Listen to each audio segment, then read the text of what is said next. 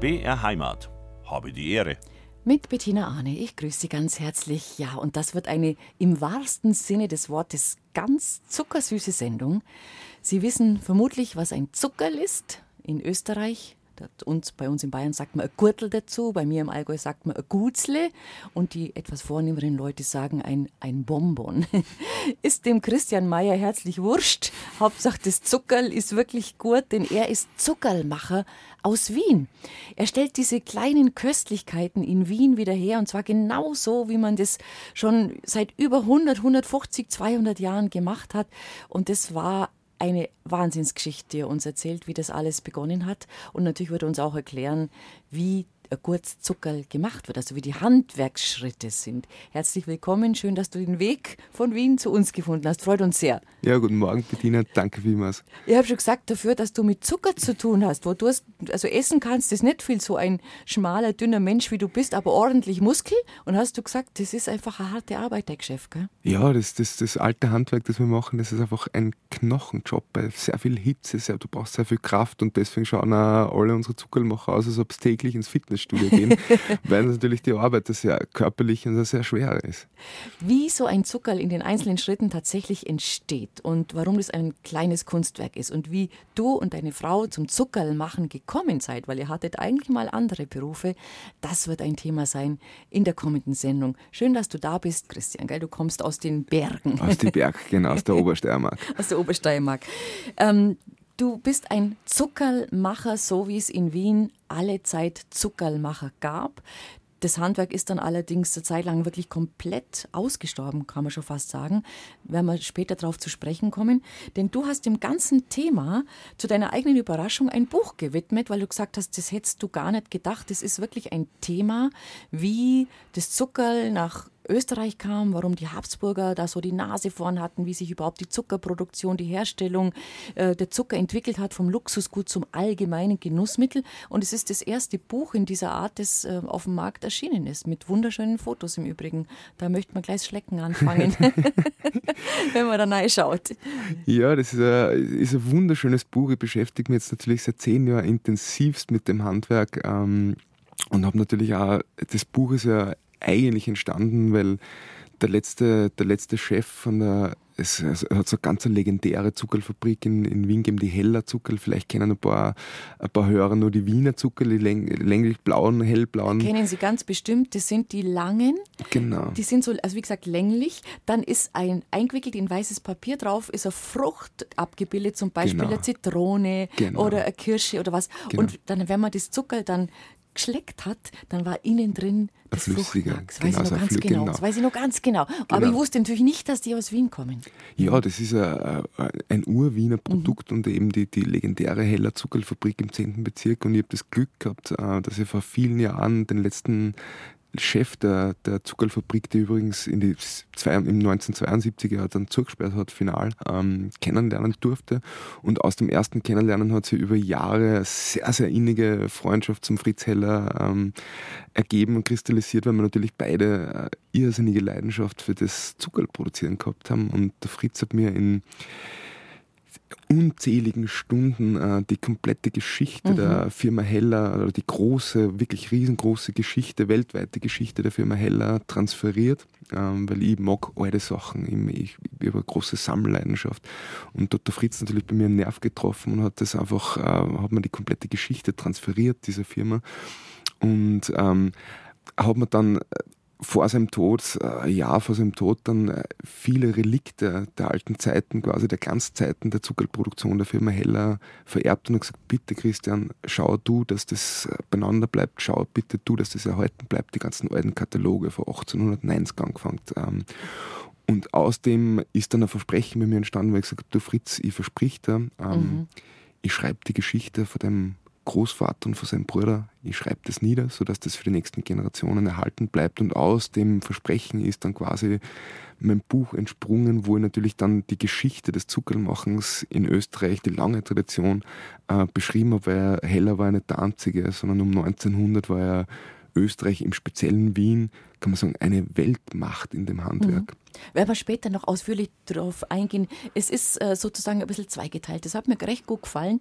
Ich habe es gestern mit Freuden gelesen und am Anfang ist so ein bisschen die Geschichte der Zuckerproduktion. Genau. Wann, wo und wieso. Und dann erfährt man ein bisschen, warum sich das in Wien so etabliert hat. Und ganz zum Schluss kommt natürlich dann wirklich dein Handwerk, wo mit vielen Bildern auch gezeigt wird, wie so ein Zuckerl entsteht und was man alles draus machen kann. Und ich dachte, diesen Bogen können wir ja heute vielleicht auch ein bisschen durch die Sendung spannen. Genauso fangen wir mal mit dem Zucker an. Zucker war ein Luxusprodukt und hat man zunächst gewonnen aus dem Zuckerrohr. Genau. Zuckerrohr war der Anfang. Genau. Und das ist gewachsen man vermutet Indien. Genau, man vermutet Indien oder Neuguinea. Also man kann die Geschichte nicht ganz so, den Ursprung des Zuckers, liegt 10.000 Jahre zurück, kann man natürlich nicht ganz genau. Also es gibt in Indien Spuren vom ersten Zucker quasi des Zuckerrohrs und es gibt in Neuguinea Spuren.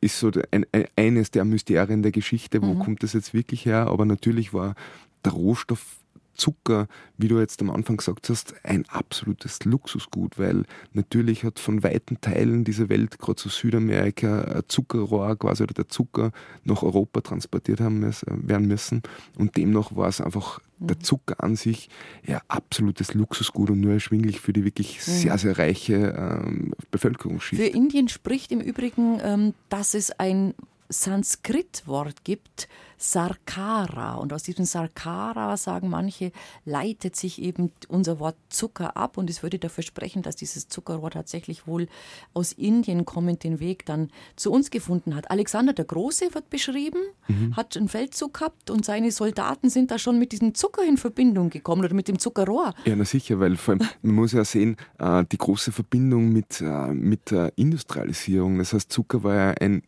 ist ja bis zum heutigen Tag für uns Menschen ein unglaublich wichtiger Energielieferant, mit dem unser Hirn funktioniert, mit dem unsere Muskeln funktionieren. Und natürlich haben sie das früher dann auch Feldherren zunutze gemacht und haben unter anderem ihr Heer natürlich mit Zucker versorgt, auch unter anderem, um schnelle Energiezufuhr zu kriegen. Also der Zucker hat einfach irrsinnig bewegte Geschichte über die letzten tausende Jahre.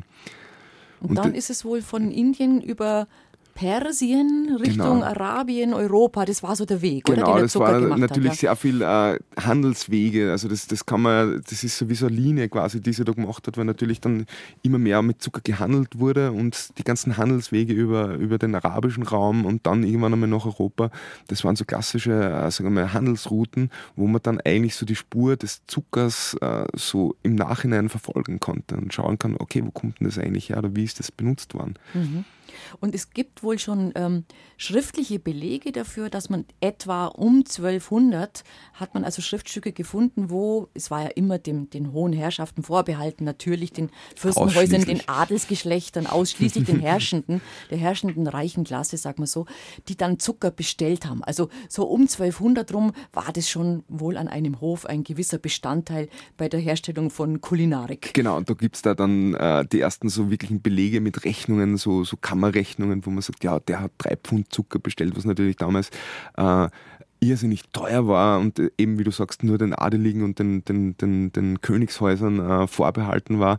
Und das ist dann aber relativ rasant nach oben gegangen, weil natürlich die Herrscherhäuser haben sich dann untereinander mit Tafelschmuck aus Zucker quasi übertreffen wollen. Das heißt, bei den ganzen Hoffesten sind dann einfach riesige, da gibt es ein wunderschönes Foto, riesengroße Skulpturen und ganze Tafeln sind mit Zucker, Verzierungen und alles mögliche. Und da gibt es eine nette Anekdote, die habe ich jetzt im Nachhinein gehört, nachdem ich das Buch dann fertig geschrieben habe. Ja, weil ist immer so. Ja, ist meistens so. Ein Buch ist eine Momentaufnahme, aber sehr gut, sagen wir, sehr lang recherchierte, dass zum Beispiel, es wurde dann mit Zucker quasi die ganzen Tafeln dekoriert und dann ist man hergegangen und hat gesagt, naja, warte mal, das ist dann doch ein bisschen zu teuer und hat es dann wieder geändert in handgemachtes Porzellan. Das heißt, aus heutiger Sicht absoluter Wahnsinn, dass man denkt, die haben dann Porzellan genommen anstelle vom Zucker, das heißt, die haben dann Porzellan genommen, haben das so aussehen lassen wie Zucker und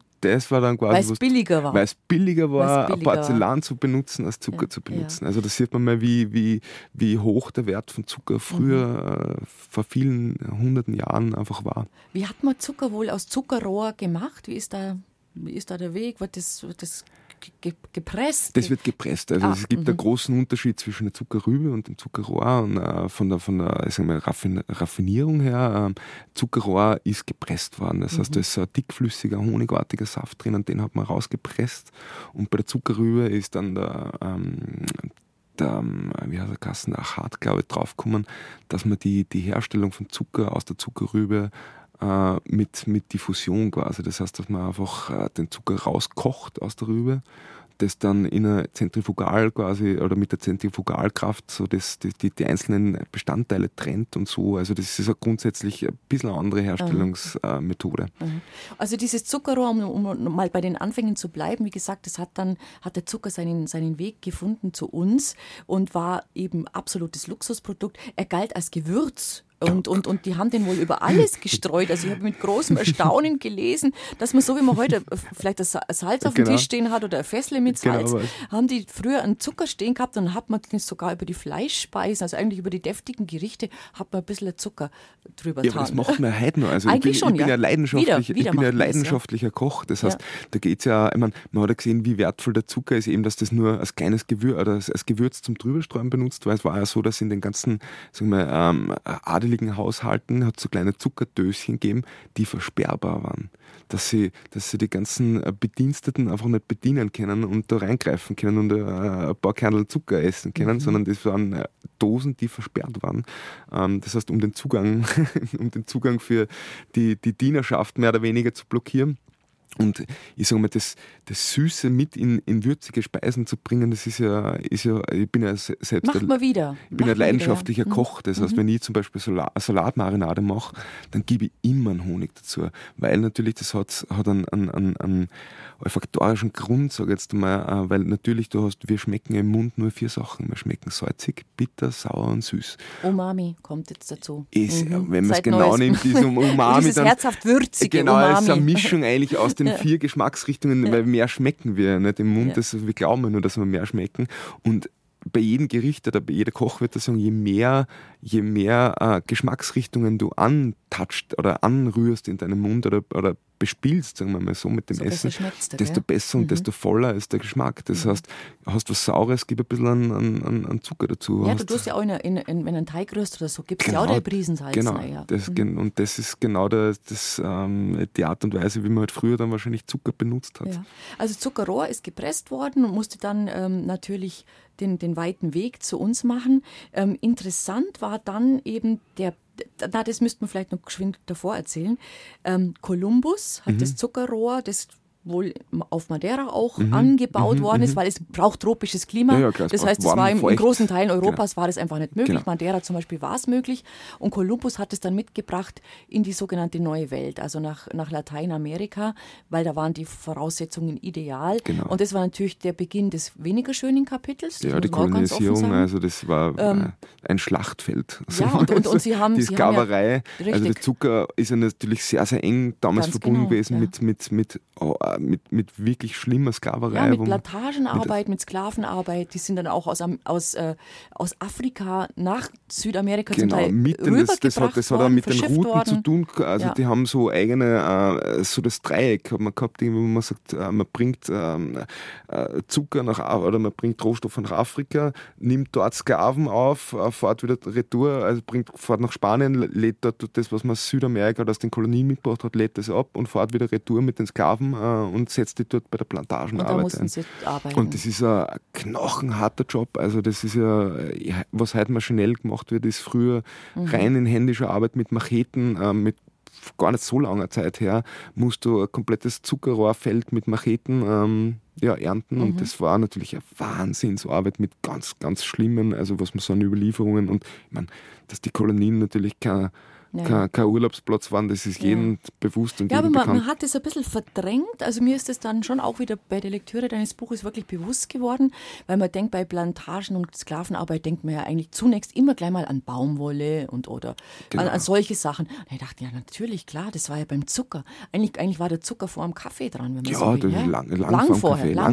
Der Zucker war so das, in der österreichischen, im Kaiserreich war natürlich, hat Zucker relativ schnell, war eine der Haupthandelswaren und eine der Hauptumsätze war mit Zucker. Also das ist dann relativ schnell zu einem wirklich sehr, sehr begehrten Handelsprodukt geworden.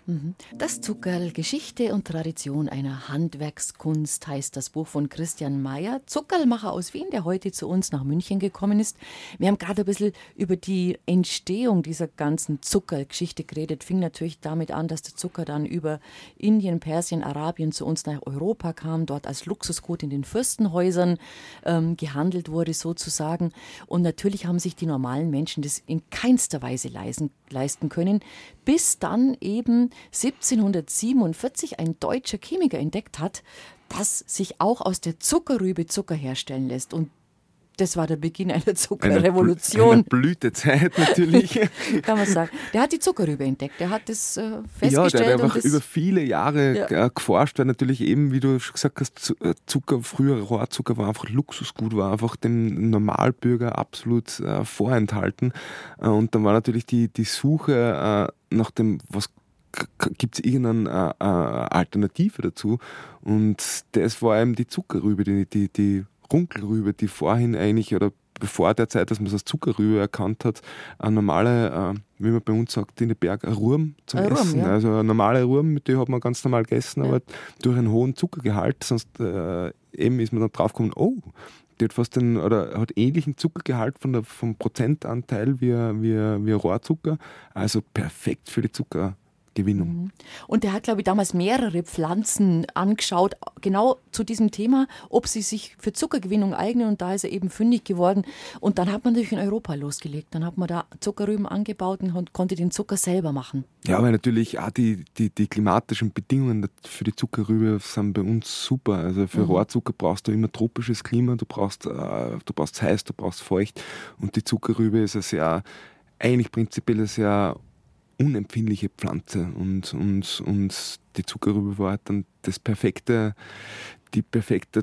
Lieferant für den Zucker, und mit dem Entdecken der Runkelrübe als Zuckerlieferant ist natürlich dann plötzlich hat die Blütezeit der Zuckerl und der Süßwaren dann erst begonnen, weil natürlich plötzlich der Rohstoff auch für das normale Volk, für den normalen Bürger erschwinglich war, nicht nur für die Fürstenhäuser. Ich meine, das sind heutzutage Deutschland und Frankreich vor allem die großen Zuckerrübenproduzenten sind in Europa. Genau. Und das war also sozusagen ein bisschen der Beginn auch dieser Wiener Zuckerbäcker-Tradition. Da ist eine Zahl genannt, ich glaube um 1820 oder 30 rum hat schon jeder Wiener pro Jahr so und so viel Kilo Zucker sozusagen verzehrt. Genau. Da waren wir dann also schon da.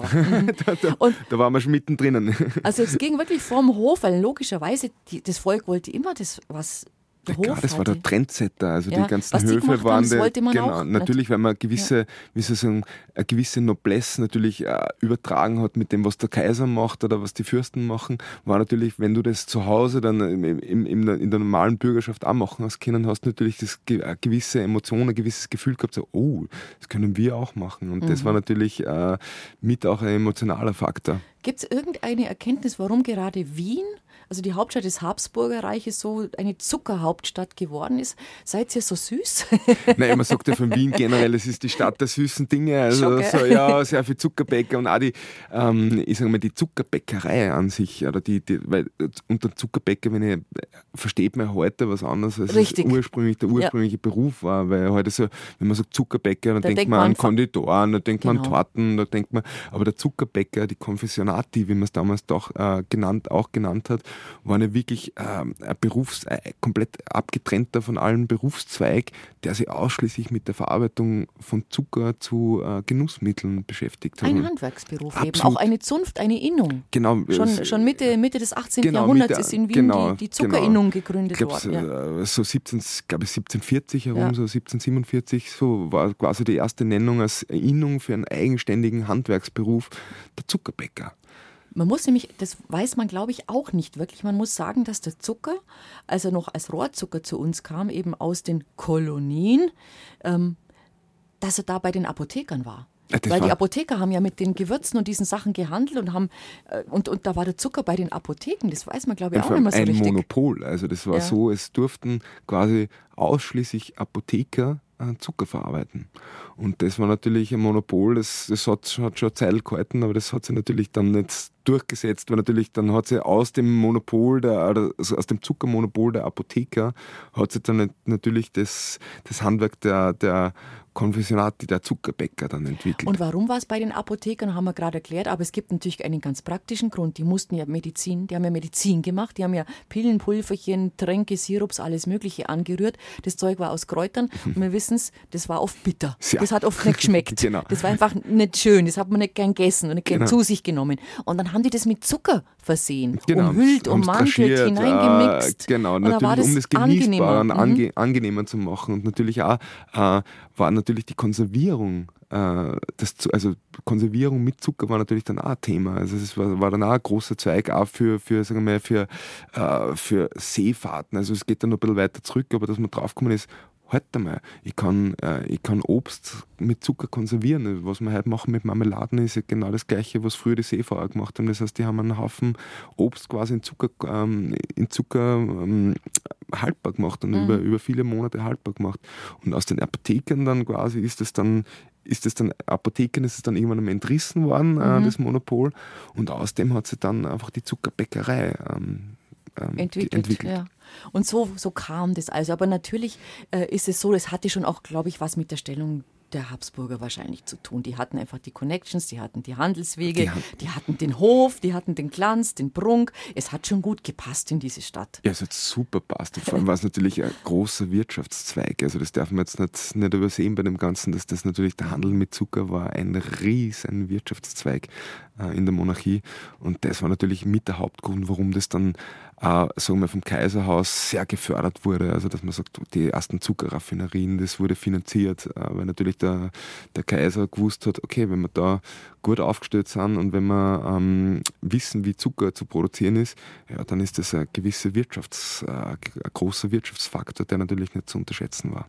Was haben denn wohl die ersten Zuckerbäckereien, was haben die wohl so gemacht? Haben die damals schon Gurzel gemacht, also kleine Sachen fürs normale Volk, oder haben die noch diese großen Skulpturen und Verzierungen und diese fantastischen Sachen gemacht, eher für die Reicheren? Weiß man das? Naja, das weiß man nicht ganz genau, irgendwie wie das alles zugegangen ist, aber das Zuckerl oder das Guatl, wie die Bayern sagen an sich, das liegt ja schon viel früher zurück, irgendwie, dass man so, eben wie du gerade gesagt hast, dass man Medizin genießbarer macht, dass man einfach durch das Süße quasi bittere Sachen überdecken kann, dass man ganz früher sind zum Beispiel verdorbene Lebensmittel, die schon ein bisschen drüber waren, sage ich jetzt einmal, mit Zucker gesüßt worden, dass man um den Ogut zu übertünchen. Genau, um da drüber, ein bisschen drüber zu gehen. Und das hat sich dann relativ schnell, aber erst in relativ früher Zeit, also in relativ, sage ich jetzt einmal, von Mitte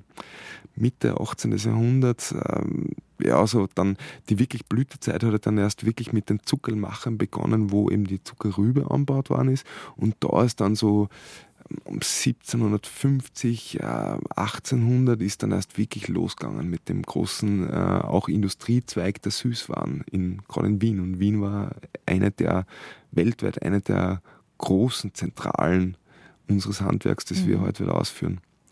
Das darf man jetzt an der Stelle, passt es ganz gut, ruhig erwähnen, es ist mittlerweile zum UNESCO-Weltkulturerbe ernannt worden. Das ist noch gar nicht lang her. Nein, 2022, genau, die Wiener Zuckerbäckerei. Genau, voriges Jahr ist die österreichische Zuckerbäckerei eben zum immateriellen UNESCO-Kulturerbe ernannt worden, wo ich mich natürlich irrsinnig gefreut habe, weil es natürlich gerade gerade für uns als Manufaktur, die in einer 150 Jahre alten Handwerkstechnik die ganzen Zuckerl produziert, natürlich eine unglaubliche, eine schöne Sache und eine Ehre, und wir sind auch wirklich stolz drauf, dass wir wirklich sagen können, unser Berufsstand ist zum UNESCO-Kulturerbe ernannt worden. Es gab, glaube ich, 200 Zuckerbäckereien so im 19. Jahrhundert. Ja, so um die Jahrhundertwende, also das war der Beginn, und dann natürlich noch viele, viele mehr. Also das hat dann bis einige hundert Zuckerbäckereien allein in Wien. Also das war, Wien war die Welthauptstadt des Zuckerls oder Zuckerlgeschäfte. Also das war dann an jeder Hausecke. Es hat ja viele hunderte kleiner Geschäfte gegeben in Wien, wo du halt als Kind mit der Oma rein bist und du hast halt auch Zuckerl aus dem Gasel rausgekriegt und das war das Highlight der Woche. Und das weiß ja jeder von uns. Also meine Oma hat immer, also wir haben halt Gurzle gesagt bei uns daheim, hat immer Gurzle dabei gehabt oder wenn ich kommen bin, und zwar immer unterschiedliche. Und genau alle die jetzt aus Wien kommen, von denen wir schon gesprochen haben, alle die hat sie gehabt. Sie hat diese Himbeeren gehabt, also diese gewalzten Zucker, genau, die Frucht, und hat sie diese einpackten von der Wiener Firma Heller, wo innen das Mark drin war, natürlich die Seidengurzle, die haben wir ja geliebt. Ja. Sie wissen schon, das sind diese gestreiften, die so seidig schimmern und wenn man reinbeißt, dann knackt es so auf und dann ist Schokolade oder Haselnuss drin. Das ist ja schon was Wunderbares. Ja, das sind ja alles Dinge, die wir in der Zuckerlwerkstatt in Wien genauso wieder produzieren, wie das früher war. Das heißt eben, weil du gerade die Seidenzuckerl angesprochen hast, das sind so Kissen und da sind in jedem einzelnen Zuckerl sind 256 hauchdünne Schichten von Zucker drinnen im Kern und auf jeder der 256 Zuckerschichten ist entweder dunkle Schokolade aufgezogen, Kaffee drauf, da ist Haselnussmark, also wirklich ein Geschmackserlebnis, und das wird halt bei uns in reiner Handarbeit produziert und halt in der alten Technik, und das schmeckt man dann auch irgendwo. Gibt es eigentlich jetzt, du hast natürlich auch eine Zuckerlmanufaktur in Wien, also man kann das natürlich im Laden anschauen, auch wie es gemacht wird im Übrigen, genau. Man kann es natürlich auch kaufen und verkosten. Gibt es noch ein oder zwei alte Geschäfte, wo du sagst, die hat es schon gegeben, um 1900 schon? Ist da noch was überblieben? Es sind nur wenige, also wirklich, wenn du sagst, eine Handvoll. Also es war eben, in der Jahrhundertwende hat es dann wahrscheinlich 500 Geschäfte gegeben in Wien, an jeder Hausecke aus Zuckerl kaufen können. Den Prater natürlich auch. Den Prater war der erste, mehr oder weniger so der erste, da ist ein wunderschönes Foto drinnen in meinem Buch vom Wiener Prater, der erste Zuckerlstand vom Wiener Prater um 1905, die halt dann an die Kinder die Zuckerl verkauft haben.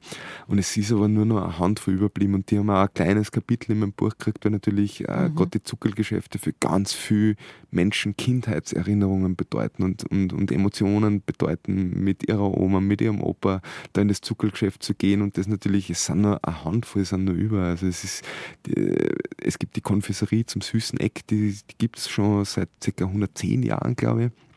Unsere direkte Nachbarin in einer unserer Manufakturen in der Innenstadt, das ist die Frau Anzinger, Bonbons Anzinger, die gibt es auch schon, glaube ich, seit 50, 60 Jahren. Also es gibt schon noch einige wenige Wiener Urgesteine, die aber jetzt natürlich mit ihren immer älter werdenden Besitzern irgendwann mal aussterben werden. Also das, was die letzten paar Jahrzehnte passiert ist, dass aus den vielen Hunderten, die es gegeben hat, nur noch eine Handvoll überblieben ist, der Verlauf wird sich leider nicht aufhalten lassen, weil die Jungen, also die älteren Eigentümer finden dann keine Nachfolger mehr, und somit sind die meisten dann gezwungen, das einfach zu sparen. Es gibt ja schlichterdings auch keine mehr, kaum noch jemand, der das Handwerk beherrscht. Du wirst uns gleich ein bisschen genauer erzählen, wie schwer du dich getan hast und wo du überall fündig und suchen musstest, bis du fündig geworden bist, dass dir jemand das gezeigt hat. Das muss man ja gelernt bekommen, wie macht man so ein Zuckerl. So einfach war das nicht. Gut, es kamen natürlich nach dieser absoluten Hochzeit, sagen wir mal, von Mitte 19. Jahrhundert bis zum Beginn des Ersten Weltkriegs, kamen dann 2 Weltkriege hintereinander. Das war schon mal schlecht und schlimm für das Geschäft, und es sind ja auch sicher viele zerstört worden, viele Menschen ums Leben kommen, manche sind enteignet worden, wie die Familie Heller damals im Zuge der Arisierung. Genau. Und nach dem Krieg konnten und wollten vielleicht manche nicht mehr Fuß fassen. Trotzdem, warum ist es quasi von 0 auf 100 fast verschwunden? Nein, das hat halt damit zu tun, dass wenn du wirklich handwerklich Zuckerl produzierst, so wie wir das machen, in 100% Handarbeit, das ist natürlich ein enormer Aufwand, finanzieller Aufwand, was die Handarbeit betrifft. Das darf man bei uns auch nicht unterschätzen, dass das ja alles in reiner Handarbeit gemacht wird. Natürlich, nach dem Krieg hat man gesagt, was brauchen wir denn Zuckerl mit irgendwelchen Blumen drinnen und mit irgendwelchen Verzierungen drauf? Wir brauchen billige Sachen, wir brauchen mal schnell produzierbare Sachen. Und das war dann wirklich final der Tod unseres Handwerks, zumindest in Österreich, wo das dann einfach mit den Jahren nach dem Krieg in die 60er Jahre dann komplett verschwunden ist und die letzten 60 Jahre dann wirklich ja, in Winterschlaf getreten ist und in Winterschlaf gefallen ist. Also man hat auf Maschinen gesetzt, auf Produktion gesetzt, auf schnelles Geld und schnellen Umsatz gesetzt. Industrialisierung, also das ist wie in allen Bereichen unseres Lebens, war natürlich die Industrialisierung und der maschinelle Fortschritt natürlich auch, ein wichtiger Faktor, weil die Welt wäre wahrscheinlich heute um vieles weniger angenehm oder ich sage mal, beschwerlicher, wenn der ganze Weg jetzt der Industrialisierung begonnen hätte. Hat natürlich, wie alle auch gute Sachen, haben natürlich auch negative Auswirkungen. In dem Fall war eine der Auswirkungen, dass natürlich so ein altes Traditionshandwerk wie unseres einfach dann komplett von der Bildfläche verschwunden ist. Mhm. Unglaublich schade, umso schöner, dass du und deine Frau und natürlich eure Mitarbeiter das wieder belebt haben. Die Zuckerlwerkstatt gehört zu den 3 besten Manufakturen der Welt. Das darf man ruhig 2-3 Mal sagen, weil da dürft ihr euch auf die Schulter klopfen. Da könnt ihr auch wirklich stolz drauf sein. Christian Mayer, Zuckerlmacher aus Wien, ist heute bei uns zu Gast. Wir haben es vorhin schon angesprochen, es war dir nicht sozusagen in die Wiege gelegt, ein Zuckerlmacher zu werden. Wie ist denn das bitte kommen? Ja, dass ich und meine Frau Zuckerlmacher werden, war reiner Zufall im Leben. Das heißt, wir waren im Urlaub im skandinavischen Raum, wo unser Handwerk nur ansatzweise überlebt hat. Tatsächlich? Ja. Ausgerechnet in Skandinavien? Ja, also die Schweden haben glaube ich, in Europa den höchsten Zuckerkonsum. Ja, ist ja kein Wunder. Wenn so wenig Licht ist und so wenig Sonne in einem Halbjahr, dann muss man es kompensieren. Ja. Genau, und dann gehen wir so rum und dann riecht es so plötzlich nach Pfefferminz und wir denken, wo kommt der gute Geruch? Also Pfefferminz, das ist ein sehr spezieller Geruch. Ja. Und dann haben wir so eine kleine Zuckerlmanufaktur entdeckt und sind beide von Sekunde an, haben uns schlagartig in das Handwerk verliebt und sind von dem Urlaub dann heimgekommen und haben gesagt, du, weißt du was, uns hat das super gefallen, wir werden Zuckerlmacher, wir lernen das Handwerk. Ach. Und ihr habt da beide, also ihr wart beide, das Gefühl war in euch beiden da. Ja, das war bei uns beide parallel. Ja, haben uns das hat euch einfach gefallen. Genau, es hat uns einfach irrsinnig fasziniert und sehr sofort eine Leidenschaft dafür gehabt. Und dann sind wir zurückgekommen und in einem Jahr nach dem Urlaub haben wir dann mitten im ersten Bezirk im Zentrum von Wien haben wir dann unsere erste Manufaktur eröffnet. Aber wir sind zurückgekommen und gesagt, passt, wir werden Zuckerlmacher, total motiviert. Und dann sind wir relativ schnell gebremst worden in unserem Enthusiasmus. Ja, weil lernst du es? Genau, woher kannst du das wissen? Und dann haben wir drauf gekommen, die Handwerkstechnik, die wir eigentlich gern lernen würden, die ist 150 Jahre alt, ist Wien hat zwar eine Riesentradition in dem Ganzen, ist aber vor 60 Jahren komplett ausgestorben, das Wissen und der Handwerksberuf.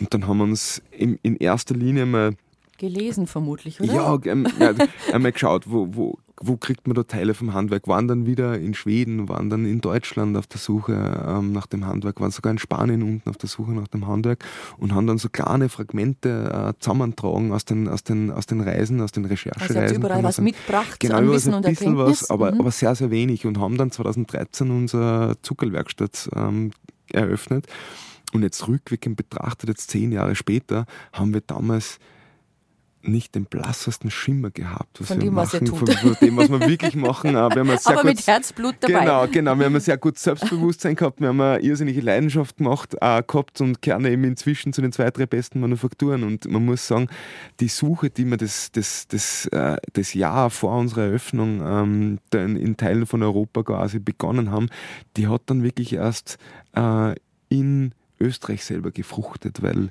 wir haben die ganze Zeit nach Leuten gesucht, die das Handwerk kennen und die das wissen. Und wir haben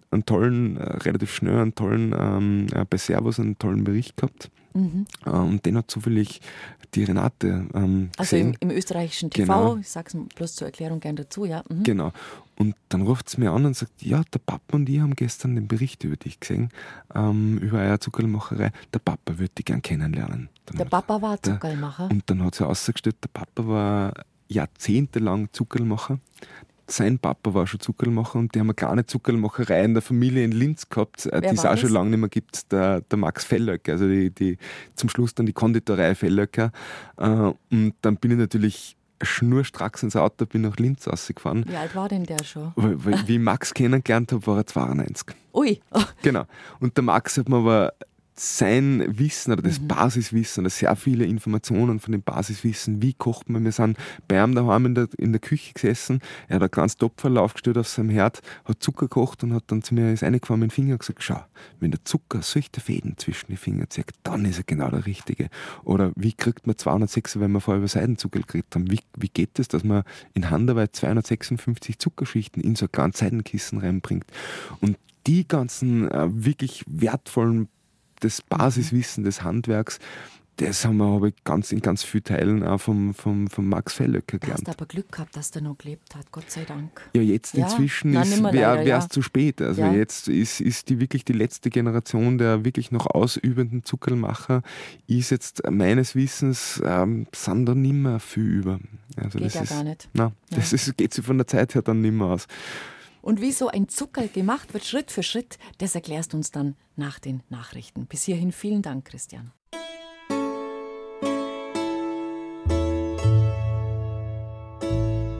BR Heimat. Habe die Ehre. Der Wiener Zuckerlmacher Christian Mayer ist heute bei uns zu Gast. Wir haben schon einiges gehört über den Zucker, wie er hergestellt wird, warum es früher so ein Luxusgut war, das nur dem Adel und den Reichen vorbehalten war, wie dann mit Erfindung der Zuckerrübe es zu einem in Anführungszeichen normaleren Genussmittel wurde, das sich auch etwas weniger gut betuchte Leute leisten konnten und warum Wien die Zuckerbäcker-Hauptstadt Europas schlechthin geworden ist. Und jetzt werden wir uns gleich erklären lassen, wie genau so ein Zuckerl, also ein Bonbon eigentlich entsteht, was für Arbeitsschritte da notwendig sind und warum es vor allem sehr viel Muskelkraft dazu braucht. Christian Mayer hat uns in der ersten Stunde erzählt, wie er zum Zuckerl gekommen ist und dass er, als er angefangen hat, auf gut Deutsch, eigentlich noch gar nicht so ganz genau gewusst hat, was er da macht. Genau. Aber er hat es dann gelernt. Er hat Gott sei Dank einen doch schon sehr betagten älteren Herrn gefunden, der ein Zuckerlbäcker war, ein Zuckerlmacher und der ihm alle diese Handwerksschritte noch beibringen konnte. Und dann habt ihr das natürlich auf richtig gute Füße gestellt, euer Geschäft und euer Unternehmen. Erklär uns doch mal die einzelnen Schritte. Wie wird ein Zuckerl gemacht? Das läuft ja im Prinzip nach ähnlichen Schritten erst einmal ab, je nachdem, was hinten rauskommt. Genau. Schon klar, aber du hast den Zucker und dann geht's los. Aber prinzipiell muss man einen Schritt vorher sogar anfangen. Einen Schritt vorher. Du musst wissen, was für Zuckerl du machst, richtig? Das ist auch ganz, ganz wichtig, dass man Ahnung hat, wenn man am Zuckerltisch steht, was möchte man gerne machen, das ist aber essentiell. Aber es geht bei der Suche der Zutaten und der Rohstoffe los. Das heißt, das ist ein ganz, ganz essentieller Punkt, der natürlich eine hohe Qualität von einem Zuckerl erst wirklich ausmacht oder der den großen Unterschied zum industriell produzierten zur Industrieware riesengroß macht. Bei uns ist es so, dass wir 95% all unserer Rohstoffe kriegen wir aus Österreich von teils Traditionsbetrieben, die es seit 100, 110, 120, 130 Jahren gibt. Die beliefern uns mit ihren Produkten, die wir wiederum als Rohstoffe nehmen. Wir arbeiten zum Beispiel ausschließlich, gerade was die Farbgebung von Süßigkeiten betrifft, da stößt mir alle Haare auf, wenn ich oft lese in den Zutatenlisten, dass du im Supermarkt kriegst, was da alles drinnen ist, was man von Aluminiumteilen angefangen über Lösungsmittel in den Farben drinnen. Das ist natürlich bei uns nicht nur die händische Herstellung ist extrem wichtig, sondern auch, was ist denn da drinnen? Also und einfach die natürlichen Zutaten. Die absolut zu 100% natürliche Zutaten und nur die besten Zutaten, die wir kriegen können. Das heißt, wenn es bei uns ein Zitronenzuckerl zum Beispiel ist ein reines Zitronenschalenöl drinnen. Wir nehmen jetzt nicht irgendeine billige, aus der Metro irgendeine billige Kochschokolade her, sondern von einer der besten Schokoladiers in Österreich, die ich kenne, vom Zotter Schokolade. Besser Begriff, ja. Die ist bei uns drinnen. Also wir sind wirklich, jedes gute Zuckerl beginnt natürlich immer mit seinen Einzelteilen, mit seinen Zutaten, mit den Rohstoffen, dass man da einfach schaut, wo kriege ich das Beste her. Und dann beginnt, wie du richtig gesagt hast, jedes Zuckerl fängt einmal komplett gleich an. Nämlich, wir kochen Rübenzucker mit Wasser und ganz wenig Traubenzucker kocht man auf offenem Feuer, nennt man das. Der Traubenzucker ist wichtig, habe ich in deinem Buch gelernt. Der Traubenzucker ist essentiell wichtig, weil natürlich wir alle wissen, wie sie prinzipiell normaler Rübenzucker oder sagen wir Haushaltszucker jetzt wie sich das anfühlt, nämlich aus chemischer Sicht. Also wenn man Zuckerlmacher wird, muss man sich auch sehr, sehr mit der Chemie von Zucker auseinandersetzen. Was passiert da? Weil mit reinem ausschließlich mit Rübenzucker, mit Kristallzucker oder mit Rohrzucker konnte ich keinen Zuckerl machen, weil die Molekularstruktur von dem Zucker sehr, sehr kurz ist. Also die Molekülketten sind sehr kurz. Und was wir mit dem Traubenzucker machen, wir geben beim Kochen quasi ganz eine kleine Menge Traubenzucker dazu. Und was passiert dann? Wir verlängern, wir greifen quasi in die Molekularstruktur der Saccharose. Also, also die Fructose kommt dazu, genau, durch den Traubenzucker. Kommt dann dazu. Und wir verlängern die Molekülketten, weil wir brauchen einen sehr flexiblen, dehnbaren Zucker. Und wenn man uns einmal beim Arbeiten zugeschaut hat, ist da die Hälfte der Arbeitsschritte, wir ziehen Zucker auseinander, wir dehnen Zucker, wir bauen mit Zucker ganze Motive, also wir stellen uns Bilder. Das mal jetzt gerade so ein bisschen wie, sagen wir ein bisschen wie Knetmasse vor, wie eine Art Knetmasse. Genau, oder? Kann man sich vorstellen. Das heißt, da beginnt, das ist einmal die und da ist schon der erste Schritt, wenn man hohe Qualität macht, beim Zuckerkochen geht schon mal los, eben. Bei uns ist es so inzwischen, dass das Zuckerl machen wie jedes andere Handwerk hat extrem viel mit jahrelanger Erfahrung zu tun. Bei uns in der Manufaktur, die ganzen Zuckerlmacherinnen und Zuckerlmacher, die wir anlernen, die werden sehr viel nicht nur auf ihre handwerkliche Erfahrung, sondern auf ihre Sinneserfahrungen trainiert. Das heißt, bei uns ist es so, dass wir, wenn wir Zucker kochen wir den auf eine ganz, ganz, ganz, ganz bestimmte Temperatur hin. Das hat was mit der Restfeuchtigkeit von dem Produkt zu tun. Das heißt, wir nehmen Kristallzucker, lösen das in Wasser und kochen da eigentlich das Großteil oder einen riesengroßen Teil des Wassers wieder aus dem Zucker. Und ob der Zucker fertig ist zum Zuckerl machen, das entscheiden nimmer die Thermometer. Könnte man einen Thermometer rein und sagt, okay, wir sind auf so und so viel Grad, okay, das heißt jetzt das und das. Bei uns ist es so, dass bei uns ausschließlich trainiert wird, schauen und riechen, genau. Die Zuckerlmacher stehen vor dem Topf, schauen dem Zucker zu, wie er Blasen wirft. Also sie gehen auf gar keinen Fall weg, richtig? Ja, genau. Zum Schluss darf es nicht mehr weggehen. Also am Anfang, die erste halbe, dreiviertel Stunde, kannst du das immer dahin kochen lassen. Hat jeder von uns schon daheim der Karamell verbrannt. Genau.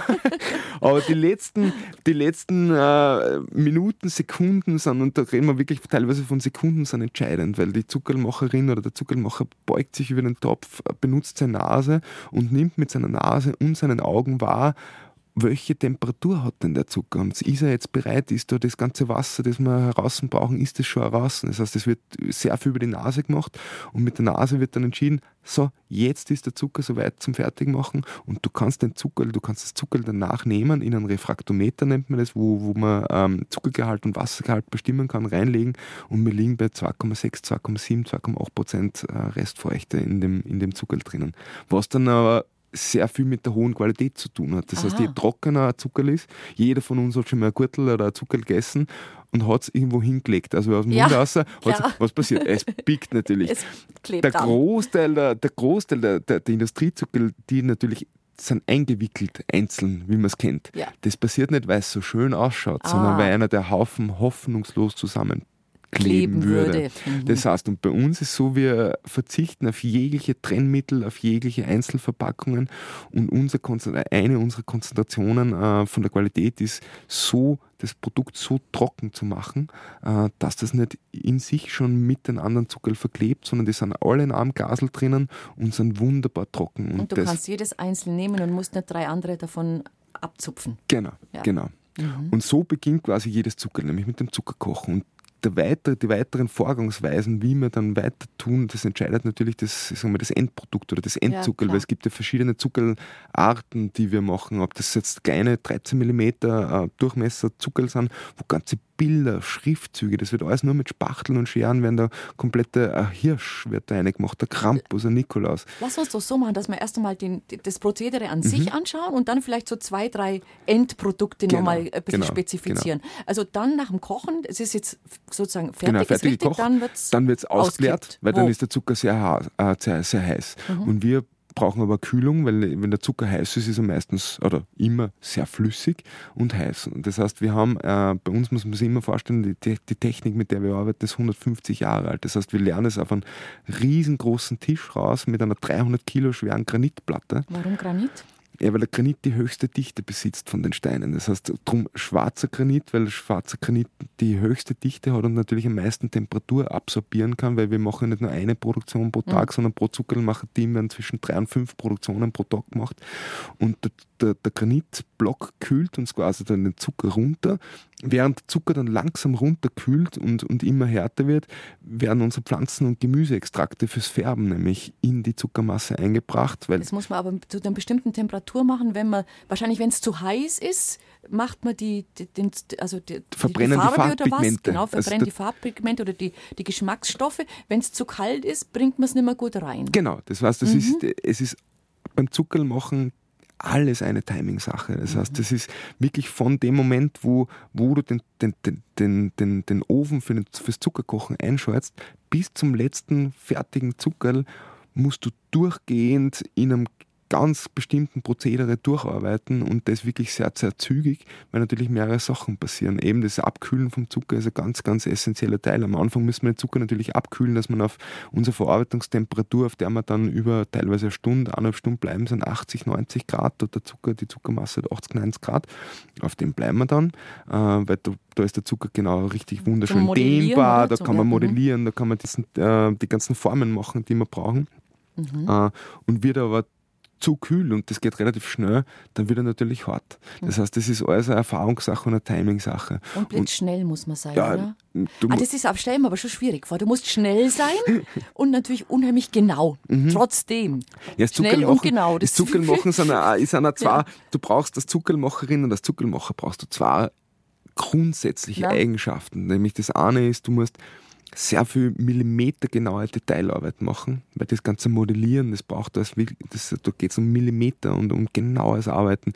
Und die zweiten 50% von dem Herstellungsprozess sind sehr, sehr schwere körperliche Arbeit bei sehr hohen Temperaturen. Das heißt, wir machen eine immer große Zuckerl, das heißt ein kleines Zuckerl mit 13 mm war aus mal einem großen Block oder Strang. Ja, ein großes Zuckerl. Also man kann sich vorstellen, wenn man unsere Zuckerl anschaut, das dann sagt, und das stellen wir jetzt vor mit 15, 16, 17 Kilo, dann schaut das Zuckerl mit 17 Kilo genau gleich aus wie das Kleine. Nur aus dem Großen ziehen wir halt dann einfach Tausende von kleinen Zuckerl raus und das wird alles bei uns händisch gemacht. Das heißt, wir ziehen aus einem riesengroßen Zuckerl zig Meter lange Stränge raus und das nur mit reiner Muskelkraft. Deswegen hast du solche Oberarme. Genau. Weil wenn man das ein fertiges Zuckerl dann vor sich liegen sieht, denkt man nie, dass das mit so viel Körpereinsatz, mit so einer schweren körperlichen Arbeit verbunden ist. Und das sind so die grundsätzlichen Eigenschaften, die du brauchst, um überhaupt ein Zuckerlmacher oder Zuckerlmacherin werden zu können. Und dann ist nur eine dritte Eigenschaft bei uns in den Manufakturen, weil wir haben ja mehrere Manufakturen, wir haben eine in Salzburg, wir haben drei in Wien. Das sind Schaumanufakturen. Das heißt, bei uns kannst du mitten im ersten Bezirk mit reingehen und dir das komplett von vorne bis hinten jeden Tag anschauen. Und da braucht es natürlich die dritte Eigenschaft als Zuckerlmacher. Du musst gewohnt sein, dass vor dir teilweise 30, 40, 50 Leute stehen, die da bei jedem Arbeitsschritt ganz, ganz genau auf die Finger schauen, weil du stehst genau 20 Zentimeter weg als Kunde oder als Betrachter von dem Handwerk, stehst dann einfach 20, 30 Zentimeter weg von der Zuckerlmacherin und vom Zuckerlmacher. Also Leutscheu darf man nicht sein. Nein, das darfst du nicht sein. Also prinzipiell, wie gesagt, kocht, richtige Temperatur, wird auf Granit gegossen, da muss er auch wieder die richtige Temperatur kriegen, da gibt man die Farbe rein, beziehungsweise den Farbstoff und den Geschmacksstoff. Wir machen jetzt mal ganz simples. Genau. Das ist drin, das hat sich vermischt, das ist fertig, man zieht es in so einen Riesenzuckerl und dann, wie macht man das klein? Also in die Brockerl? Das ist eben von der Zuckerlsorte abhängig. Du sprichst von einem Motivzuckerl mit einem Bild drinnen. Das heißt, das wird dann in die Länge gezogen und der letzte Arbeitsschritt ist, dann haben wir einfach so Stangen vor uns liegen, die sind 1,20 Meter circa lang und 13 mm Durchmesser. Also kann man sich vorstellen, wie so ein bisschen einen dünneren Besenstiel. Ja. Und dass wir dann einzelne Zuckerl aus dem Zuckerstrang rauskriegen, haben wir Spachteln. Ja. Und kleine Granitblöcke und dann werden die Zuckerstangen über den Granitblock so über die Kante drüber gelegt und mit der Spachtel wird dann jedes einzelne Zuckerl mit der Hand runtergehackt. Drum, wenn du da unsere Zuckerl anschaust, gleicht keins dem anderen. Das heißt, wir haben in unseren Geschäften hunderttausende Zuckerl, aber keins schaut aus wie das andere. Aha. Nehmen wir uns doch mal die Zuckerl einzeln vor. Vielleicht fangen wir mal an. Was ist denn das, was wirklich am meisten gemacht wird? Wahrscheinlich das Motivzuckerl. Ja, genau. Also Motivzuckerl, liebe Hörerinnen und Hörer, da sprechen wir davon. Das kennt ihr alle von so einem, sagen wir mal, ihr habt so einen weißen Lolli, haben wir doch gehabt als Kind, einen Lolli. Und innen drin war vielleicht eine rote Blume und außenrum war ein roter Rand. Genau. Also wenn innen was ein Bild ist oder eine Schrift. Das ist ein Motivzuckerl. Genau. Und das wird bei euch natürlich händisch gebaut. Zu 100%, wie, es ist schon fast eine bildhauerische Arbeit. Ja, das ist eine absolute bildhauerische Arbeit, weil du brauchst als Zuckerlmacher, brauchst du irrsinniges dreidimensionales Vorstellungsvermögen, weil die meisten Leute, wenn die so an so Motivzuckerl denken, gehst du davon aus, das Bild ist außen drauf auf dem Zuckerl. Also das wird außen irgendwie drauf gedruckt. Aber so ist es nicht. Nein, es geht komplett durchgehend quasi. Du musst jeden Schriftzug, jedes Motiv, jedes Bild, das wir da in so ein kleines Zuckerl reinmachen, müssen wir vorher in groß aus Zucker in dreidimensional modellieren. Das wird dann quasi, dann hast du ein dreidimensionales Schriftzug vor dir, dann umhüllst du den mit weiteren Zuckerhüllen, gibst dann die finale Hülle und dann hast du eben das Riesenzuckerl, wo eben der ganze Schriftzug durchgeht und dann ziehst du es in die Länge und dann wird das plötzlich alles kleiner, was wir vorher im Großen gebaut haben. Also da steht zum Beispiel drauf Danke. Genau. Danke. So. Und das Danke ist im Riesenzuckerl. Wie groß stelle ich mir das jetzt vor? Das kannst du dir vorstellen, so der Durchmesser von einem Danke-Zuckerl vom Beginn, quasi wie wir das machen, hast ca. 15 cm Durchmesser vom Durchmesser von dem runden Zuckerl und Länge von dem Zylinder ist so in etwa 1 Meter. Und das Danke-Schriftzug da drin in dieser Masse, der ist dann auch relativ groß. Genau. Und wenn man dann zieht, dann wird es immer kleiner. Wir ziehen das natürlich mit der Hand auf 13 mm runter. Also wirklich, wir ziehen an dem großen Zuckerl und ziehen da lauter so Stränge raus. Und dann hast du das Danke in jedem einzelnen Zuckerl drinnen. Und das ist natürlich das Motivzuckerl machen ist so die Königsdisziplin in dem Zuckerlmacherhandwerk. Und da ist du musst bildhauerisch und bildlich denken können. Und du musst es handwerklich umsetzen können. Das ist ja das Nächste. Du musst mit dem Grundstoff, mit dem Grundbaustoff der Zuckermasse musst du natürlich das handeln. Es geht ja sehr viel über Temperaturkontrolle. Das heißt, jeder Teil von so einem Zuckerl, und da gibt es teilweise Zuckerl, die bestehen aus wirklich 50, 55, 56 einzelnen Bauteilen, die vorher Millimeter genau, also wir haben zum Beispiel für den Jubiläumsopernball 2019... Wollte ich gerade fragen, was so das Meisterstück war sozusagen. Genau, so eins der Meisterstücke war sicher eben für die Damenspende für den Wiener Opernball haben wir ausrichten dürfen für den Jubiläumsopernball mit 50-jährigen Jubiläum und da haben wir die komplette Wiener Staatsoper, das Gebäude, in ein Motivzuckerl in 13 mm als Bild reinbracht. Und das besteht dann aus weit über 50 einzelnen Bauteilen, die millimetergenau aus Zucker modelliert werden müssen, zusammengesetzt, dass dann überhaupt das die Staatsoper. Und das sieht man eben in meinem Buch, habe ich versucht, auch sehr tiefe Einblicke in unser Handwerk zu geben. Es wird alles sehr schön bebildert, damit man die Arbeitsschritte nachverfolgen kann. Weil jetzt natürlich, wenn wir es mündlich machen oder erzählen davon, ist das wahrscheinlich sehr viele Teile, so dass du denkst, was reden die da oder was erzählt er da? Prinzipiell ist das eine reine Handarbeit und eine sehr komplexe Handarbeit und die absolute Königsklasse in der Zuckerbäckerei ist die Herstellung von Motivzuckerl. Für die sind wir auch inzwischen weltweit, weit über die Grenzen Europas hinaus bekannt, weil wir eben auch nicht zu den besten Manufakturen in der ganzen Welt gehören. Aber das traut man sich dann nicht mehr essen, ehrlich gesagt, oder? Das ist das, oder weglutschen. Wäre aber schade. Also das hören natürlich oft, dass unsere Kunden schauen sich die Zuckerl und sagen, das ist ja viel schade, dass man es isst. Ja, fast. Also fast. Und das ist ja das Schöne an unseren Produkten, dass du so kleine, du hast ganz am Anfang von der Sendung gesagt, kleine Kunstwerke zum Vernaschen. Das sind wirklich kleine Kunstwerke und umso schöner oder umso größer ist natürlich die Freude, wenn man das genießt, dass man sich denkt, da ist so viel Arbeit drin, da ist reine Handarbeit, da ist so viel Tradition, schwingt in jedem einzelnen Zuckerl mit, dass das natürlich, wenn du das isst, ein ganz anderes Gefühl bei dir auslöst, als wie wenn du aus dem Supermarkt irgendeine Industrieware zu dir nimmst, du denkst, ja, da ist nicht viel dahinter. Und da ist auch nicht viel dahinter. Ehrlich gesagt, es ist halt einfach bloß süß. Sag mal so, es ist bloß süß. Weil natürlich überall geschaut wird, bei den Rohstoffen, die billigsten Rohstoffe, also ich sage jetzt einmal, grundsätzlich ist ja die industrielle Herstellung immer, oder Industrie ist ja immer bestrebt, günstig zu produzieren, sehr günstig, oder so günstig als möglich zu produzieren. Und darunter leiden halt in erster Linie einmal die Rohstoffe und dann schmeckt es auch nicht wirklich gut. Und das hören wir auch total oft, dass unsere Kunden sagen, warum schmecken eure Zuckerl eigentlich so viel anders, als wie die ganzen anderen Sachen, die du kriegst, weil die Zutaten einfach die besten sind, die wir in Österreich kriegen können. Also jetzt haben wir ein Motivzuckerl gemacht, so ein bisschen die Königsklasse beim Zuckerl machen.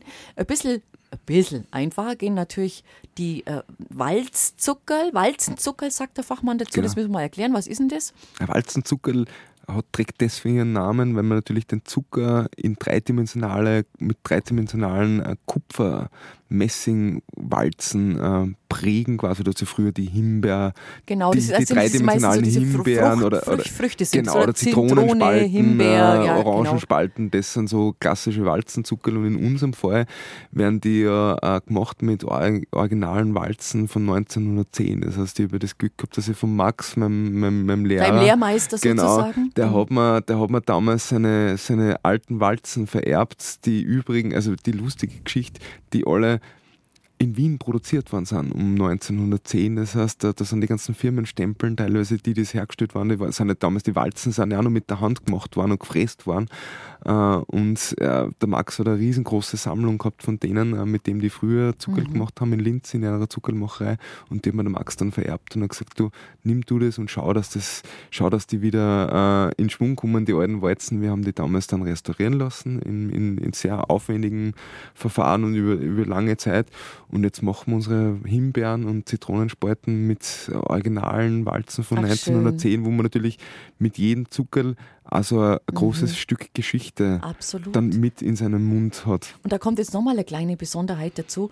Diese Walzenzuckerl, damit die eben nicht zusammenkleben, die werden dragiert. Genau. Und da habt ihr auch einen alten Kessel. Da haben wir von einer der großen Wiener Zuckerlmarken, der Ecker. Ja. Von dem haben wir, der hat früher die ganzen Hustinetten, Bernerdeckel gemacht, den Sportgummi, sehr viele andere Zuckerlsorten an. Da haben wir einen 70er alten Draschierkessel. Also das kann man sich vorstellen wie so eine Mischmaschine am Bau. Also wie so ein Betonmischer. Nur ist das ein reiner Kupferkessel und ein bisschen größer. Und da werden dann die Zuckerl nach dem Prägen quasi, kommen in so einen großen, in den Kupferkessel, in den Draschierkessel. Der dreht sich und dann kommt so eine Läuterzuckerlösung drüber. Das heißt, es ist einfach Zucker mit Kristallwasser aufgekocht, und dann passiert wieder ein chemischer Vorgang. Darum sage ich, Zuckerlmacher hat sehr viel mit Chemie zu tun. Da rekristallisieren wir quasi dann die Außenhülle des gewalzten Zuckerl, also das dreidimensionale der Himbeerspalte, und erst dann ist das dreidimensionale Erscheinungsbild überhaupt erkennbar, weil die Zuckerl kennt man klassischerweise, dass sie außen so ein bisschen staubig ausschauen. Ja, so staubig, so ein bisschen so wie weiß, also fast wie überpudert, wenn man so will. Genau, oder so das wird aber nicht überpudert, sondern das wird quasi, die Außenhülle wird angeregt, sich zu rekristallisieren, und damit, das ist eine uralte Technik, und damit verhindert man das Zusammenkleben der einzelnen Zuckerl. Und jetzt kommt natürlich das, für mich das Königszuckerl, war es immer, das Seidenzuckerl. Und ich glaube auch für ganz viele Leute. Einfach diese gestreiften Kissen, die so schön glänzen. Und dann beißt man eben rein, und dann ist Schokolade oder Nuss, also irgendeine feine Füllung drin. Die sind ganz schön aufwendig auch und kompliziert. Ja, die sind aufwendig, jetzt gar nicht, also im Sinne von, bei dem Motivzuckerl ist es aufwendig, dass man das zum Beispiel baut, Motiv baut, und bei den Seidenzuckerl geht es aber um ganz andere Sachen, sondern da geht es in erster Linie ja darum, einmal den Seiden, also dass er die Brüste sind ja meistens weiß mit irgendwelchen bunten Streifen. Das Weiß zum Beispiel, das machen wir. Das ist nicht mit Farbe, das passiert nicht mit Farbe, sondern wir haben so riesengroße Haken in unserer Manufaktur überhängen. Bei Fleischerhaken. Genau, so riesengroße Haken an der Wand. Und wir schlagen den ursprünglich gekochten Zucker, das ist, da kann man sich vorstellen, das ist so honigfarben, schon leicht bräunlich, so gelblicher, durchsichtiger Strang, Zucker. Oder? Genau, und dann nehmen wir den Zucker, den gekochten, nach dem Granittisch, und schlagen den so lang und ziehen den so lang über die riesen Haken drüber, bis da Millionen von klitzekleinen Luftblasen drinnen sind, und plötzlich beginnt der Zucker, das kennt man von daheim, wenn man Eischnee schlägt, du hast durchsichtiges Eiklar, bringst Luft rein, plötzlich hast du Eischnee und wird der weiß. Und genau das Gleiche, die gleiche Technik machen wir nur nicht mit dem Schneebesen, weil das bei 13 Kilo Zuckermasse würdest du lang rühren, sondern mit einem riesengroßen Haken. Und erst dadurch werden die Zuckerl weiß, werden die Zuckerl total luftig, darum kann man es auch klassischerweise zusammenbeißen, also wirklich zerbeißen, weil es gibt ja auch Zuckerlsorte, die heißen Krachmandeln und die heißen nicht, die tragen ihren Namen deswegen, weil man es einfach sehr leicht zerkrochen kann, weil es einfach sehr viele Teile aus Luft bestehen. Und das ist immer die Außenhülle und den Glanz kriegen wir auch durch die Luft ein. Also durch das Ziehen am Haken kriegt der Zucker auch seinen Glanz, drum auch Seidenzuckerl. Und das zweite Aufwendige ist eigentlich das Innenleben eines Seidenzuckerls und das ist in unserem Fall, sind das 256 Schichten an hauchdünnem Zucker, die in jedem Zuckerl drinnen sind. Die 256? Kann man sich vorstellen, wie wenn man einen Blätterteig macht, ja. Das ist relativ ähnlich, nur dass halt auf jeder Schicht dann quasi entweder dunkle Schokolade, Haselnussmark und feine oder Lebkuchenpasten zum Beispiel aufgestrichen sind. Und das ist natürlich ein absolutes, Seidenzuckerl ist natürlich ein absolutes Geschmacksfeuerwerk im Mund. Mhm. Was erlebt ihr für Reaktionen, also von euren Kunden, wenn die kommen zu euch in den Laden? Also erstmal A und O, weil es schön ausschaut, ist klar. Klar.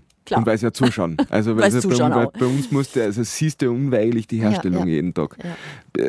Vor allem unsere Kundenschicht ist ja wirklich, kannst du sagen, von 3, 4 bis 90. Also die Omas bringen ihre Enkel mit zu uns in die Manufaktur und sagen, schau her mal, das sind meine Zuckerl aus der Kindheit, das sind die Seidenzuckerl, das sind das. Das heißt, und wir erleben so viele wunderschöne Sachen, nämlich so viele Emotionen. Das heißt, gerade bei den unseren älteren Kunden, die kommen einer, die nehmen ein Seidenzuckerl im Mund und denen steht fast das Wasser in die Augen, weil sie sagen, mei, das ist wie früher und die fühlen sich halt innerhalb von einem Bruchteil von Sekunden, wenn sie das Zuckerl im Mund haben, in ihre Kindheit zurückversetzt.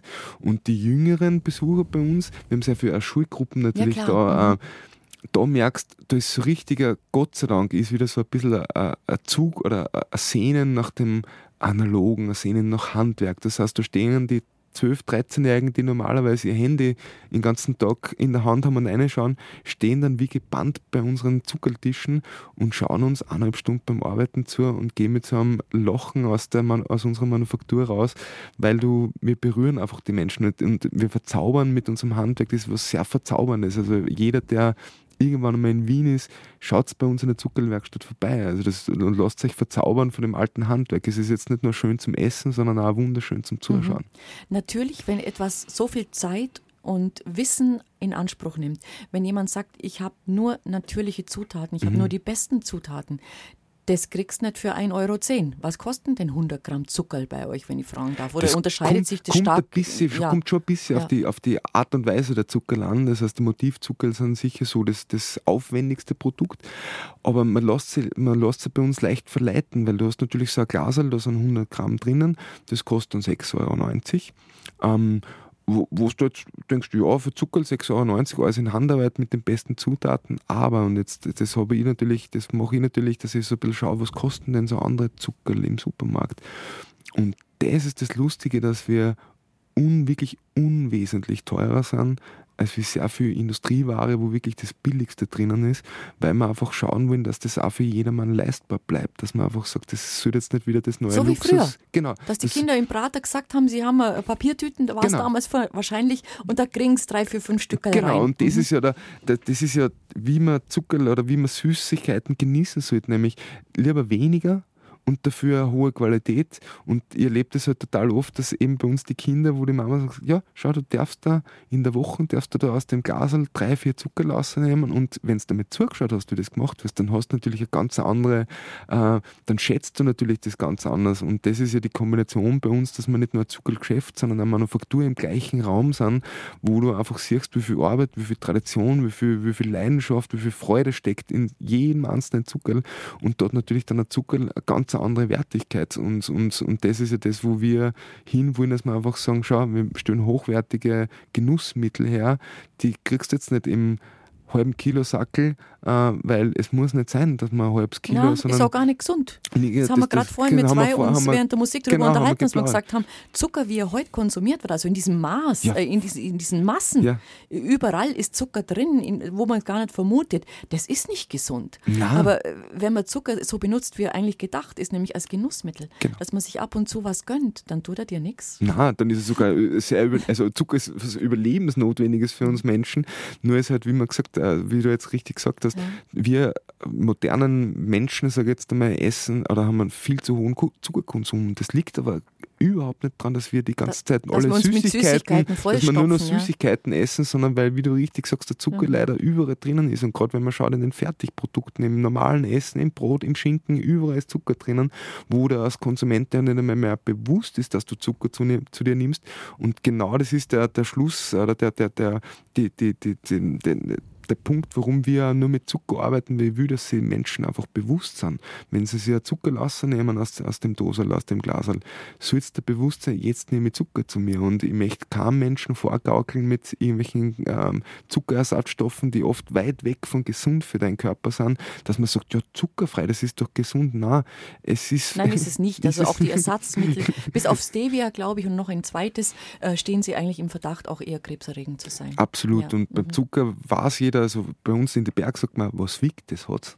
Das heißt, du weißt bei uns, wenn es der Zucker liest, da ist Zucker drinnen und das Bewusstsein für Genussmittel, das ist das, wo wir natürlich in der reinen Handarbeit und mit der Qualität, mit der wir produzieren, das ist das, wo wir unseren Kunden mehr oder weniger auch zeigen und lernen, das ist ein Genussmittel. Iss ein Zuckerl, genießt es, lasst es auf der Zunge zergehen, in einem Seidenzuckerl schmeckt die Schokolade, schmeckt den Kaffee, schmeckt das Haselnuss und das, so soll es sein und so ist eigentlich gedacht. Ja, ihr seid auf großes Interesse gestoßen. Gleich ziemlich schnell, nachdem ihr eröffnet habt, vor jetzt 10 Jahren. Da sind auch, glaube ich, Berichte erschienen, fast weltweit, möchte ich sagen. Das war ja auch interessant für euch, dass die Leute so angesprungen sind auf das Thema, gell? Ja, weil wir haben ja, unser war das gar nicht so bewusst. Wir haben, die Maria und ich haben einfach das gemacht, wofür wir sehr viel Leidenschaft gehabt haben, wofür wir große Freude gehabt haben. Und dass das inzwischen einfach so ein, sagen wir, ein internationales Medienecho ausgelöst hat, mit dem hat er keiner rechnen können. Also wir sind zum Beispiel, habe einen wunderschönen Artikel im New York Times Magazine drinnen gehabt über meine Zuckerl, wo wir unter die 33 einzigartigsten Süßwaren der ganzen Welt gekürt worden sind. BBC-Dokumentationen, französisches Fernsehen, Disney TV. Das heißt, das ist natürlich, muss man schon auch sagen, das Sehnen oder das globale Sehnen nach der dadurch unsere ganze Welt so durchdigitalisiert ist, sehnt man sich natürlich oder merkt man, dass sich die Menschen immer wieder oder immer mehr wieder zurückbegeben in greifbare, analoge Dinge und das ist natürlich so eine die Zuckerlwerkstatt bei uns, wo du zuschauen kannst bei einem alten Handwerk und wo du Genussmittel in der Hand hast, natürlich ein perfektes Ding. Es ist natürlich auch ein bisschen Verklärung und Nostalgie dabei, das ist sicher. Ganz klar, weil die Zeiten so schwierig sind, wie sie im Moment halt sind und wir verfolgen jeden Tag die Nachrichten und ab und zu, glaube ich, mag man sich das Leben ein bisschen versüßen und dann denkt man natürlich, dass die Traditionen aus einer Zeit, man sagt ja auch immer gern, die gute alte Zeit war nicht gut, die gute alte Zeit war nie gut. Auch wir jetzt, 2023, werden in 50 Jahren wahrscheinlich als gute alte Zeit betitelt werden, aber im Moment sind wir. Genau. Man meint es immer, man hat so im Kopf, das war doch damals, ach da war doch noch und da war der Kaiser und die Kutschen und die Damen in den Röcken und alles war schön und gut, na war es natürlich nicht. Weit weg davon. Aber man hat das Gefühl, also wie gesagt, das ist so ein bisschen eine nostalgische Verklärung dabei. Ja, es ist natürlich eine Emotion, wie als Zuckerlmacher, es ist ja auch, Teil meiner Aufgabe, nicht nur hochwertige Produkte zu produzieren, sondern Geschichten zu erzählen und Emotionen. Geschichten zu erzählen. Ich kann da fast zu jedem, wir haben 120 verschiedene Zuckerlsorten inzwischen für unsere kleine Manufaktur, ein riesengroßes Sortiment. Und ich kann da aber fast zu jedem einzelnen Zuckerl wirklich gute Geschichte, also kein Geschichterl, sagt man bei uns, also kein irgendein auftischtes, sondern eine Geschichte einfach dazu erzählen und das ist natürlich das, was du als Konsument oder wenn du Kunde bist, natürlich gern hast, weil du das natürlich mit, wie du sagst, mit Tradition, mit Emotionen verbindest und das natürlich beim Essen schon was auslöst bei einem selber. Ihr seid ja quasi Kulturträger, auch für österreichische Kultur. Genau. Habt ihr schon einen Preis gekriegt? Nein, haben wir noch keinen Preis gekriegt. Ich rege es hiermit an, ja, danke, falls uns irgendwo in Österreich zugehört wird, ich rege einen Preis an. Weil es ist natürlich ein Stück Österreich, was ihr in die Welt schickt, aus Wien, muss man ganz ehrlich sagen. Ein großes Stück Tradition und Kultur. Tradition, österreichische Industrie- und Kulturgeschichte, natürlich jeder, nicht nur in Österreich, verbindet mit seiner Kindheit irgendwas mit einem Zuckerl, mit einer Süßigkeit. Und wir tragen sehr viel, sage jetzt zum Beispiel weltweit, einfach das raus, dass man auch für Wien wir sind der einzige Betrieb, soweit ich weiß, im ersten Bezirk im Zentrum, die wirklich im Stadtzentrum zu 100% produzieren. Das heißt, alle Produktionsbetriebe hat man vor 30, 40 Jahren aus den ganzen Stadtzentren in Europa rausgeschmissen und gesagt, geht's in die grüne Wiesen draußen, in die Industriezentren. Und wir haben nach vielen Jahrzehnten nicht nur das alte Handwerk wieder aus seinem Winterschlaf geholt, sondern halt, wir haben gezeigt, dass man sehr wohl mitten in einer Stadt und in so einer wunderschönen Stadt wie Wien einen kompletten Produktionsbetrieb machen kann, wo man hochwertige Sachen machen. Ihr müsst sehr glückliche Leute sein. Sind wir meistens. Ja. Schon, gell? Ja. Ja, ich mag ganz kurz dazu sagen, weil wir jetzt den Leuten auch ein bisschen natürlich den Mund wässrig gemacht haben, es gäbe auch ein, ihr habt wahrscheinlich einen Online-Shop, oder? Ja, wir haben einen Webshop, natürlich. Ja, natürlich. Ohne das geht es einfach nicht mehr. Ja, heutzutage nicht mehr. Ja, also es wird auch in die Welt wirklich hinausgeschickt. Was ist denn, verrat uns noch zum Abschluss, was ist denn dein persönliches Lieblingszuckerl? Oder von der Form her? Bist du ein Zuckerstangennascher oder ein Lollischlecker oder magst du es klassisch? Was ist denn deins? Es gibt zwei Zuckerl, die ich total gerne mag. Nämlich das eine sind die Seidenzuckerl. Also die, weil die einfach geschmacklich hat. Und das natürlich handwerklich, die Motivzuckerl, weil es natürlich was Schönes ist, wenn du ein Bild da reinmachst und das eine handwerkliche Tätigkeit ist. Aber geschmacklich, muss ich sagen, sind inzwischen unsere Fruchtgelees meine absoluten Favoriten, weil das Fruchtgelees, das ist so weit weg von dem klassischen Gelee-Ringerl, das man vom Christbaum kennt, was so zäh und hart und chemisch schmeckt, sondern wir haben zum Beispiel unsere Fruchtgelees, wir arbeiten sehr viel mit Likören, mit Likörmanufakturen, die es seit 120 Jahren gibt, wo wir die Liköre nehmen, die reduzieren, quasi den ganzen Alkohol rauskochen, uns die ganzen Aromen aus den Likören rausholen und da ist natürlich, das sind Geschmacksbomben und Geschmacksexplosionen, unsere Fruchtgelees. Und das ist natürlich was, wo ich muss immer schauen, wenn wir Fruchtgelees produzieren in der Firma. Muss weit weg sein. Genau, dann bin ich definitiv nicht da, weil dann und deine Tochter, deine Kleine, was mag die? Ein Lolli, oder? Ja, die mag halt so die Klassiker, was das ein Himbeerzuckerl, ein Erdbeerzuckerl, ein Lutscher, ein Lolli. Also das ist natürlich, aber auch unsere Tochter muss natürlich lernen, obwohl sie mitten in einem Zuckerlgeschäft aufwächst, hat sie natürlich alles mit Maß und Ziel, wie es der Paracelsus gesagt hat. Die Dosis macht das Gift. Absolut. Genauso muss man einfach auch mit Süßigkeiten umgehen, finde ich. Vielen Dank für deinen Besuch bei uns, dass du extra den Weg von Wien nach München auf dich genommen hast, um uns über die Zuckerlmacherei zu erzählen. Ich fand, es war enorm spannend und sehr lehrreich. Und wir schauen jetzt die Zuckerl wirklich auch mit ganz anderen Augen an, weil man ja, also die handgemachten Rede, von den handgemachten Rede, es gibt ja noch andere, Gott sei Dank, kleine Manufakturen quer durch Europa, die dieses Handwerk wieder weiterführen oder wiederbelebt haben, weil wir halt jetzt wissen, wie unglaublich schwierig es tatsächlich auch ist. Wo geht der Weg hin? Hast du dein Ziel? Habt ihr als Familie euer Ziel so erreicht, du und deine Frau, oder habt ihr noch eine Idee oder eine Vision, wo man sagt, das täten wir noch gern, da täten wir noch gern? Ja, was Produkte betrifft, das heißt, wir haben also eine riesengroße Vielfalt, das heißt, wir haben eigentlich viel zu großes Sortiment für für so einen kleinen Familienbetrieb, den wir eigentlich sind.